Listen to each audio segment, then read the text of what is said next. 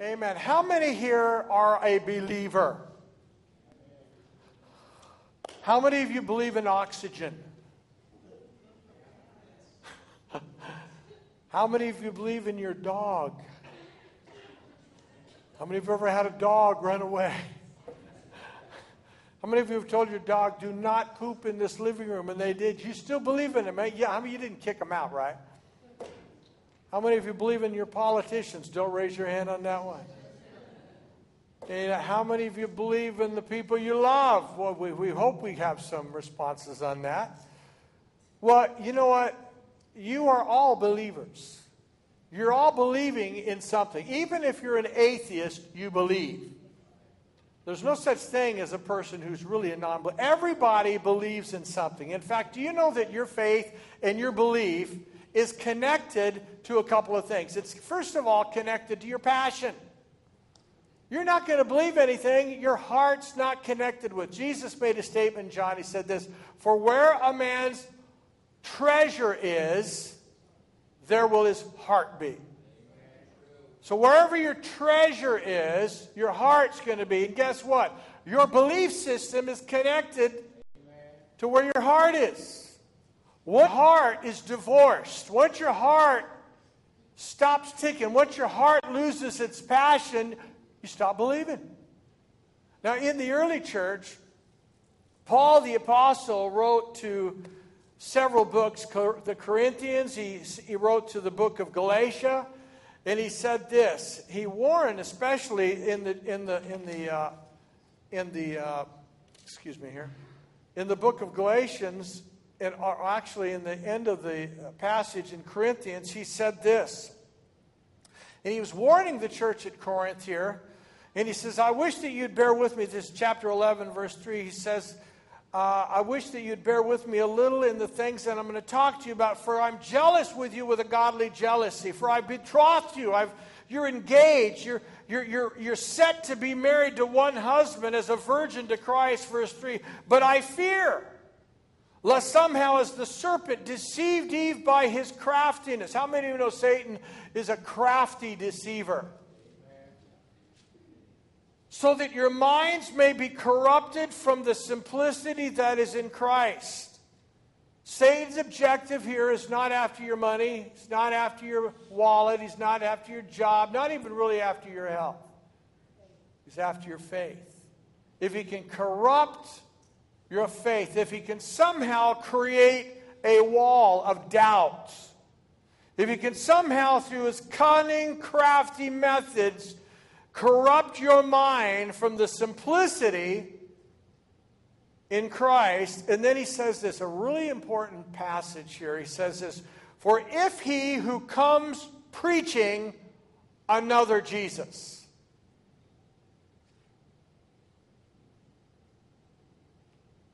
excuse me, I lost. Another Jesus whom you have not, who, who we have not preached, or you have received a different spirit which you have not received, or a different gospel which you have not accepted, you may well put up with it.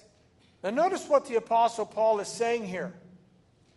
The thing that begins to corrupt our minds is when we begin to believe another Jesus. Paul is saying, another Jesus, another spirit, and another gospel. How many of you know that not every Jesus that is preached today is the Jesus of the Bible? In fact, right now in California, right now, there are groups, which I do not want to mention, but there are groups right now that are rewriting the four Gospels and eliminating the blood of Jesus and the cross of Jesus. Because the cross and the blood gives testimony to the fact that man needs a Savior and that he's lost without hope in his sin. And sin, the doctrine of sin today, is a reproach in this culture. Because in this culture, your success is not based on the merit of the one who died 2,000 years ago. Your, your merit and your success is based upon how hard you try. It's based upon how good you do, how smart and intelligent, or the status of your income or society that you live in. That is the status of success. But there are groups today that are seeking to bring a gospel. And by the way, they're not starting with adults, they're trying to indoctrinate children as young as three and four years of age. How many of you know that the, the, the devil has an agenda? He actually has an agenda. And we need to recognize the agenda. The devil doesn't play fair. The devil doesn't care if your child is too young. He wants to shape and fashion and mold the way your children think and the way they believe. Because the way they believe is the way their minds are shaped, and it's going to begin to ultimately shape the direction of our nation. That's why, right now, the, the biggest battle today is not political or economic. The biggest battle that is being waged is in the spiritual realm because the Apostle Paul says that the God of this world blinds the eyes of men. And so, my point to you today is that we need to guard our hearts. We need to guard our faith. Amen? But one thing about believing, coming to believe, the Bible says the just shall live by faith. And faith is a substance of things hoped for, the evidence of not things. We, we are in a war right now. There's a war to corrupt and to redirect people's passion, redirect their thinking concerning what they believe. That's why Christianity. I was reading just this morning, just getting some statistics. It's interesting a lot of Americans, about 80% of Americans, believe that the Bible is a good book. They believe that it's a good book. But do you know that only about 21 to 22% of people actually believe that the Bible is the kind of a book that you should or should live your life after? Only 22% of people believe that the Bible is inerrant that it is a book that I will begin to look to to allow that Bible, the Word of God, to shape the way I live my life. 50% of church going young people today, 50% do not believe in the inerrancy of the Bible. Listen to this. This, is, this was a tough one. And by the way, I got this off of George Barna's website if you want to get it off of his site, these stats Uh, that recently just got it today. 80% of young people that have been raised in church will not return to church when they're adults. Why is that? Why are we, why are we losing our young people? 80% of young people raised in church. Now, we're not talking about young people that parents don't know the Lord. We're talking about raised in church. Why is this battle going this way? I don't say that to, in any way to put any condemnation on us as adults. What I want you to know is there's a battle. By the way, you could be raising your kids in the house of the Lord, bringing a Bible study, praying with your kids, and that's all good and important. And by the way, I do believe that you're to train up a child, and when he's old, he will not re, uh, depart from it. But I want you to know there's a battle, especially in our public school systems and other systems that are seeking, there's an undercurrent. And parents, if your kids are in school, pray for them, talk to them, have some time with them. I want to tell you something. They're learning more than math, science, and arithmetic and athletics. They're learning how to not believe the Word of God. And yet, we have a lot of people today, adults, that feel defeated as parents. We have a lot of people that come out of dysfunctional families or maybe broken homes or marriages. And so there's a there's kind of a plague. I'm talking about in churches today where a lot of people feel defeated. They feel they feel that they're inadequate. I, I don't know how to talk to my kids about the Bible or God or prayer. God's out there somewhere. He's invisible. Even as an adult, I don't even know how to how do I talk to my kids? How to believe? By the way, do you know that God gives us his word but the most important thing you need to realize is that there is really no art in this thing. You've got to trust the Lord in this thing. I, like Carol was saying this morning in our worship, you, you got to just open your mouth. You, you, you see, faith, Romans 10 17, the Bible says that faith comes by what? Hearing. My kids have to hear something. Everyone say, hear. Now, they don't only need to hear it, but they also need to see it expressed in the house. How do they see it? Well, they see it when they see mom and dad in prayer or mom and dad really honoring one another, talking to here's one just just talking about the Lord. It's almost like today in our homes if we talk about God, how But by God, hey, did you hear the latest and the greatest? Who? Jerry Jones is bringing on the Cowboys team. We could talk about sports, we could talk about the news, politics, and what college we're going to go to, but talking about the Lord is just like. That is the weapon of the enemy is silence. We need to be bold. Yeah, but Pastor Ray, I don't have, I'm not worthy to talk about the Lord. I just got a litmus of horrible stains, sins in my life, and my kids will realize I'm a hypocrite. No, no, no. You haven't, you got to read your Bible. From Genesis to Revelation, there's parents that are human just like you and me and have really made a mess of things. I'll tell you, the, the three, I was talking to somebody yesterday about three families in the Bible that, that seems to be elevated in the Bible as the premier families that God elevates, and God says this I am the God. It's written all through the Old and New Testament. I am the God of Abraham, Isaac, and Jacob. I want to tell you, if God couldn't have, couldn't have picked the, mo- the most dysfunctional families in the entire Bible. They were cowards, there was conspiracy for murder, there was backbiting, there was lying and cheating, and, and you got Rebecca stabbing her husband in the back and teaching her son how to steal and lie, which put Jacob on the back burner for 20 years. He had to go through the school of hard knocks, and Jacob and Jacob had 12 sons, and his sons hated their younger brother and turned him over to Egypt and lied to their. I mean, you got all this stuff, and yet God says, These are my chosen families. Guess why God chose them?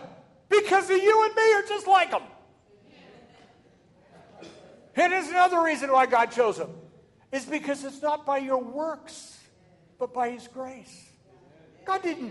Why does God allow this? Uh, here's the reason God wants your faith to be so energized, not by doctrine, not by a Bible school theology or credential. It's not because you've done good things. It's by His grace you are saved.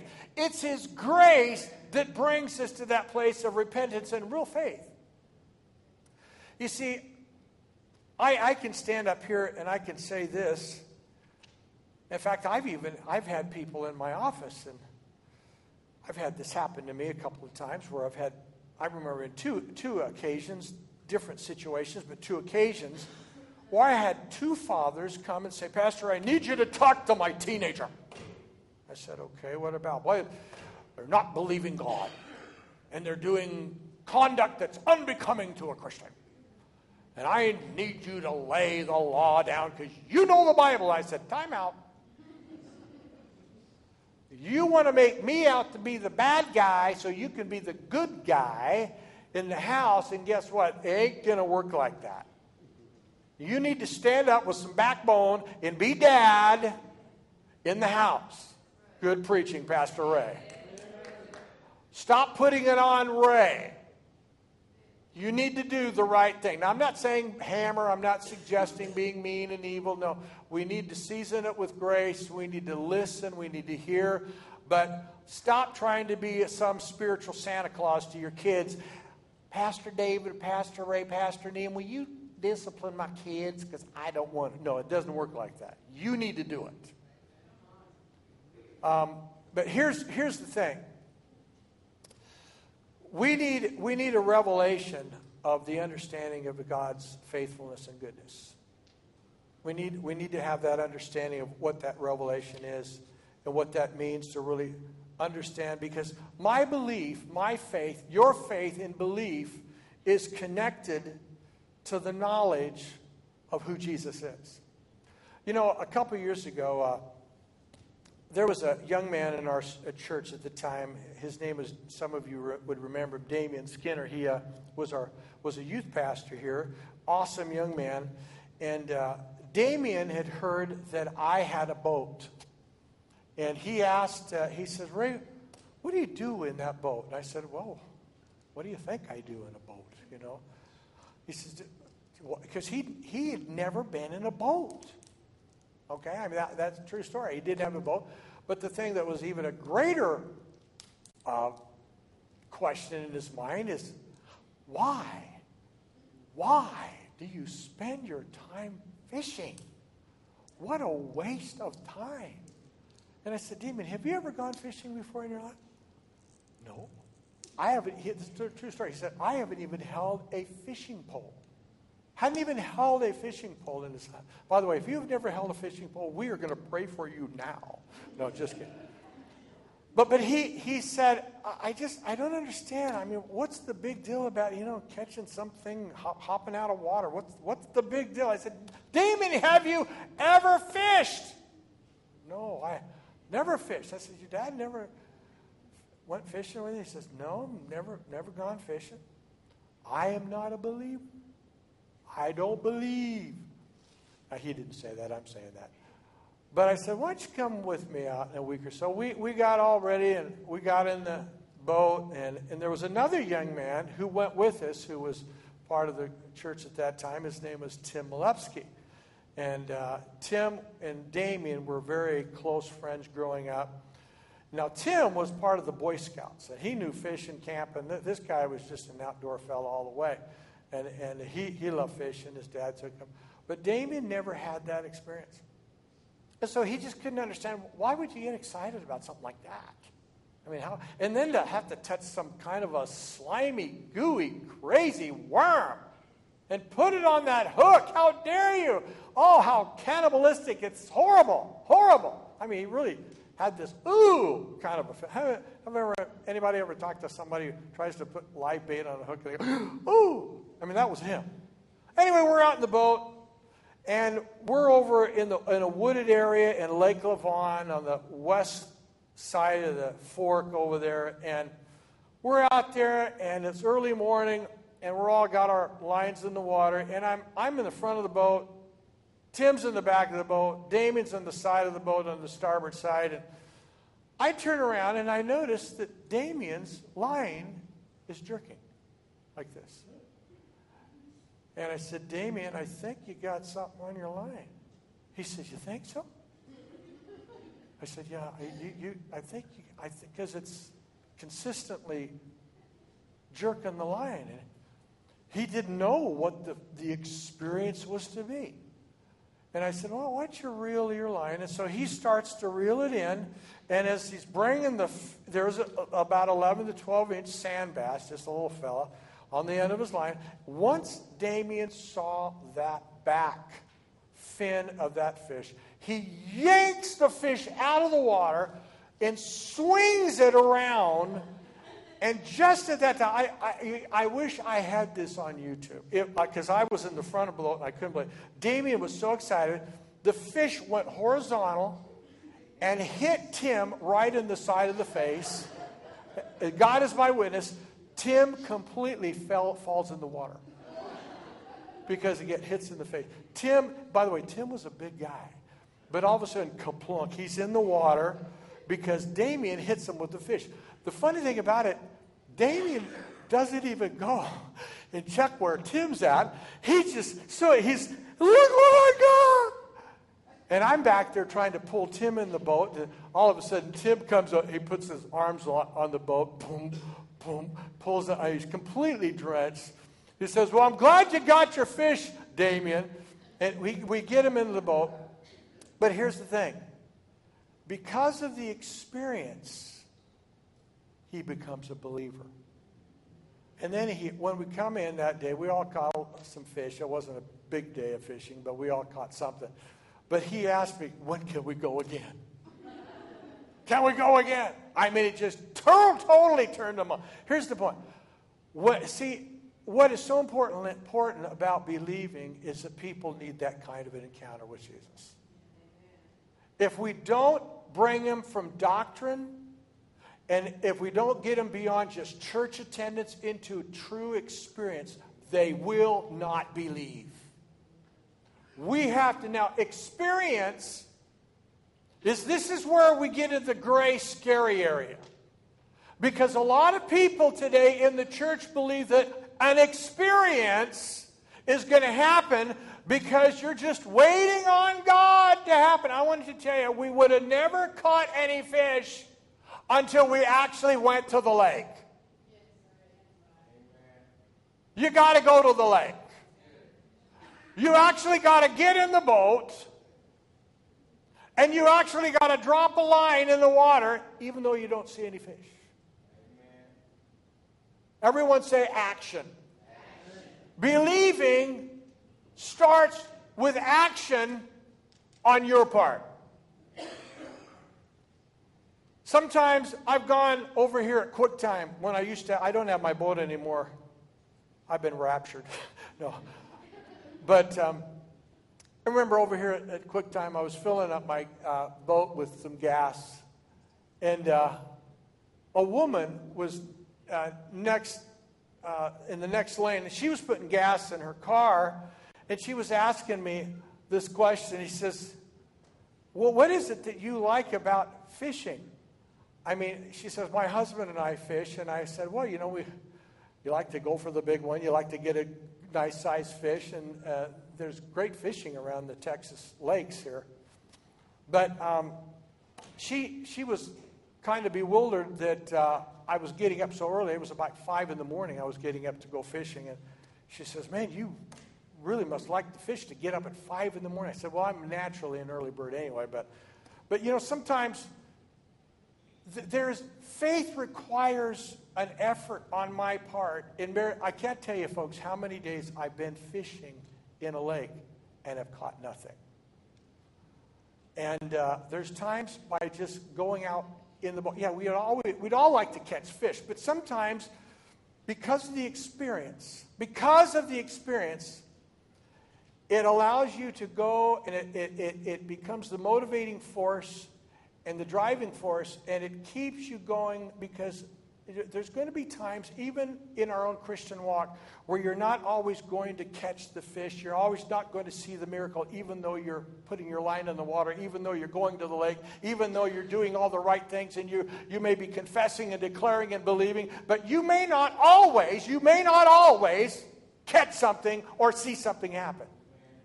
But it's because of certain experiences and some things that have happened in your life that keeps you going. Are you following what I'm saying here? Because there's times I, I wish we could bat a thousand all the time, but it doesn't happen that way all the time. In fact, that didn't happen even with Jesus' ministry. Many times, I remember one time when Jesus was healing a blind man, and he told him uh, that he, he touched his eyes, and he said, What do you see? And he says, Well, I see men walking like trees. But he wasn't completely healed. So Jesus spoke to him again. And we find that sometimes faith in believing is a process of continuing action. There's certain actions in my life that I need to be taking in order for us to see a breakthrough. Everyone say breakthrough. Because believing is not going to happen. There's never going to be the miracle. There's never going to you're never going to see the breakthrough until you take some action.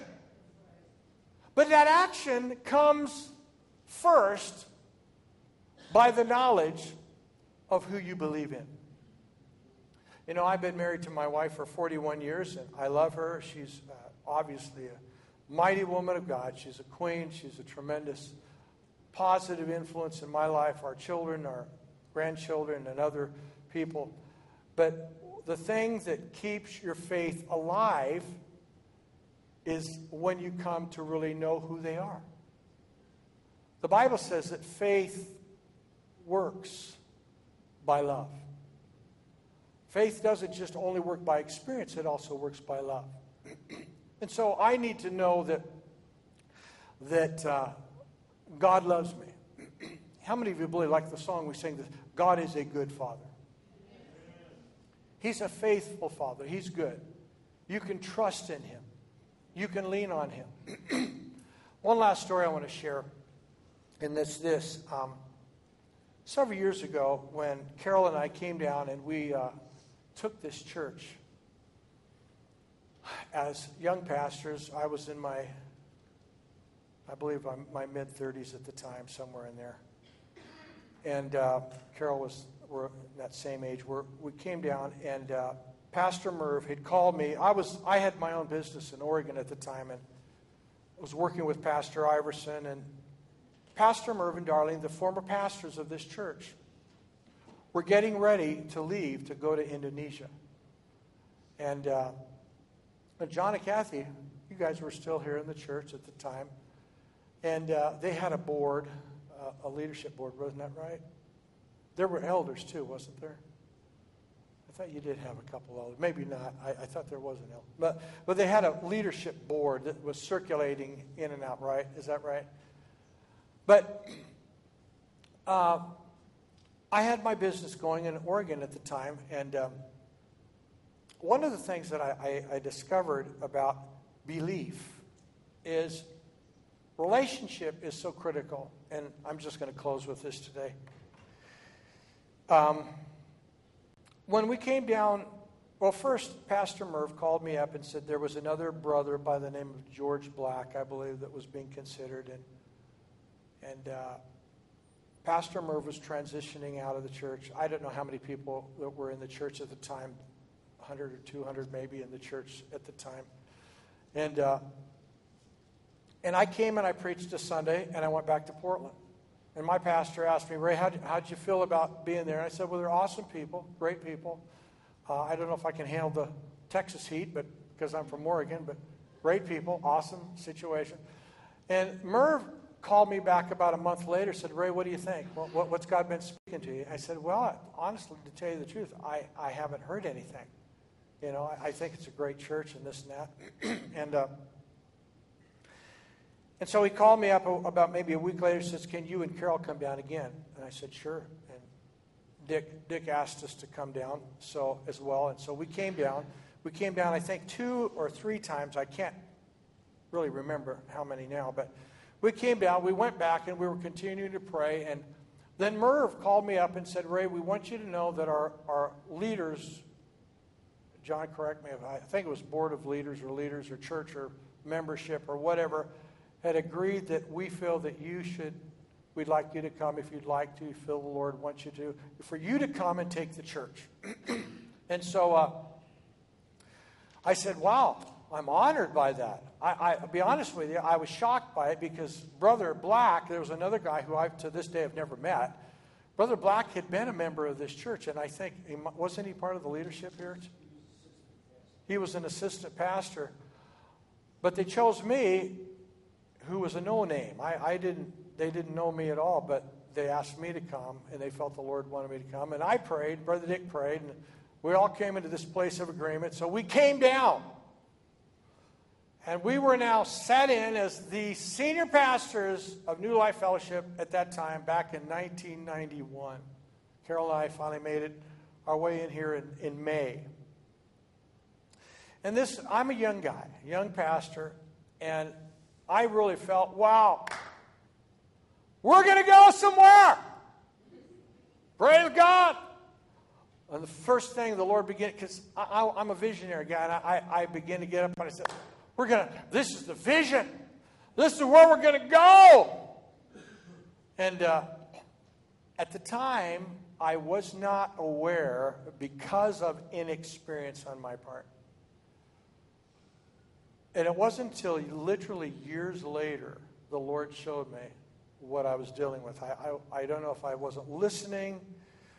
Nothing wrong with preaching the word, nothing wrong with teaching on preaching on vision and life and moving forward.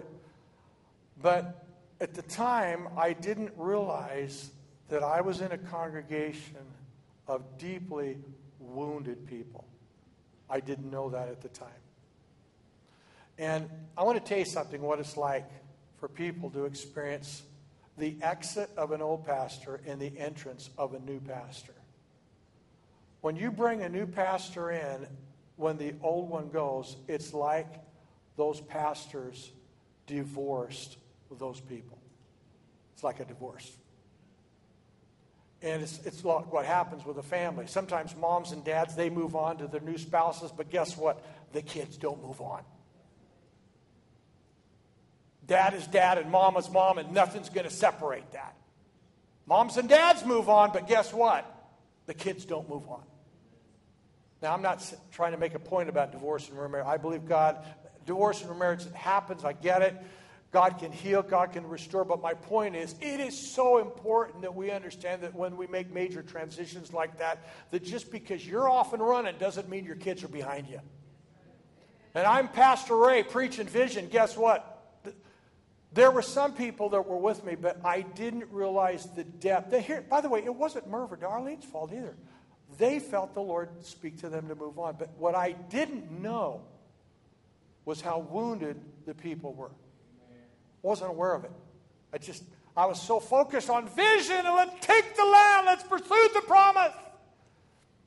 And I, I begin to realize that people were deeply hurt that their spiritual father and mother left them. That was Pastor Mervyn. By the way, Pastor Mervyn Darling, awesome people. It wasn't, it, that, that's not, i am not trying to emphasize them leaving, but what I didn't realize is that sometimes people aren't believing because they don't know you. They don't know your heart.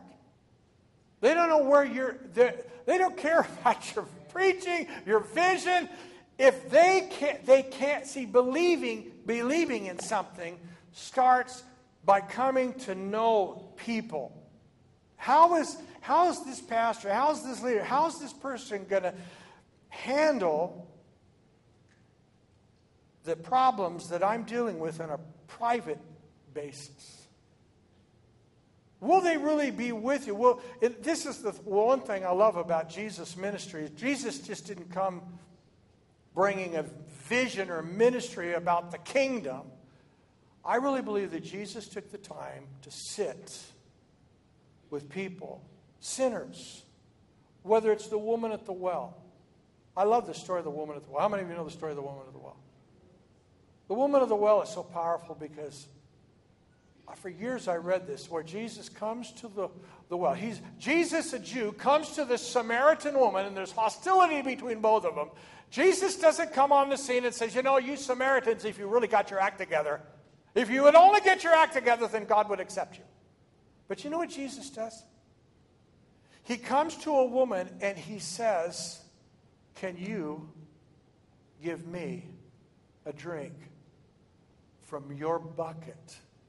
Now, you may say, well, what big deal about that?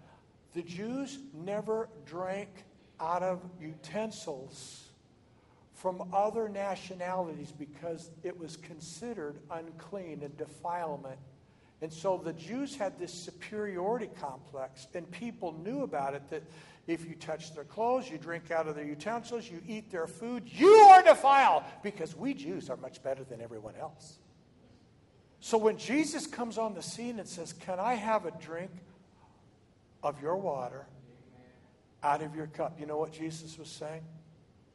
I believe in you.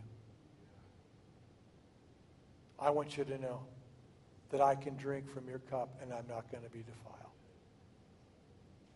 Because Jesus was all about building bridges to broken people.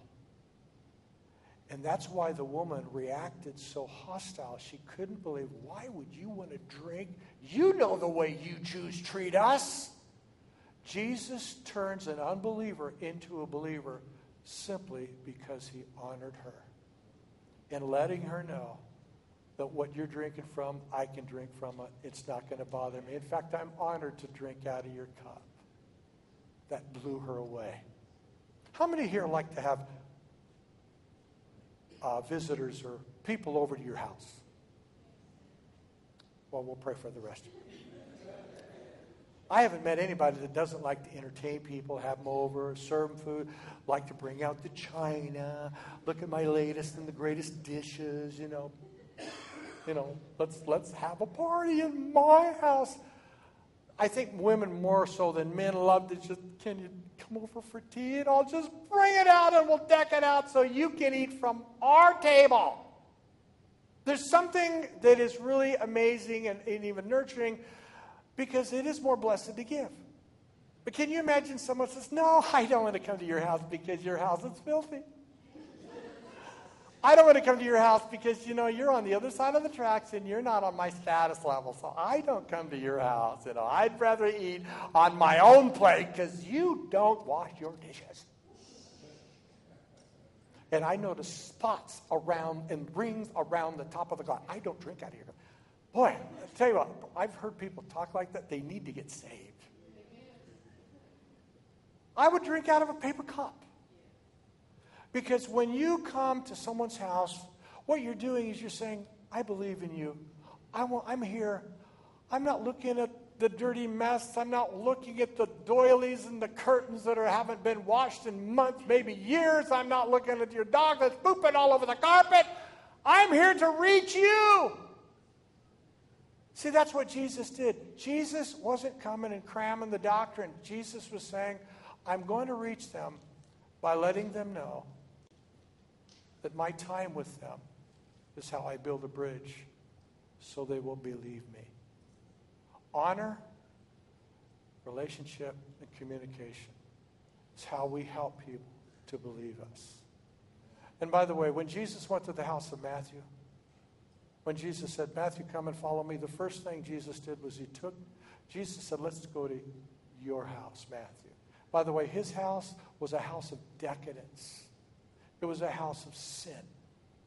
They had some wild parties in the house of Matthew. Jesus goes there. I'm not suggesting to put your kids in that environment. I'm suggesting that Jesus was letting Matthew know that you're not going to defile me. If anything, my holiness, my righteousness is going to transform your life. In the New Testament, your righteousness and holiness transforms the lives of those that are in darkness. Under the old covenant, if you hung around it, you were considered defiled. Faith and belief starts by the kind of honor and relationship as we convey that through just listening, just being there. Amen? Amen. Let's close in a word of prayer.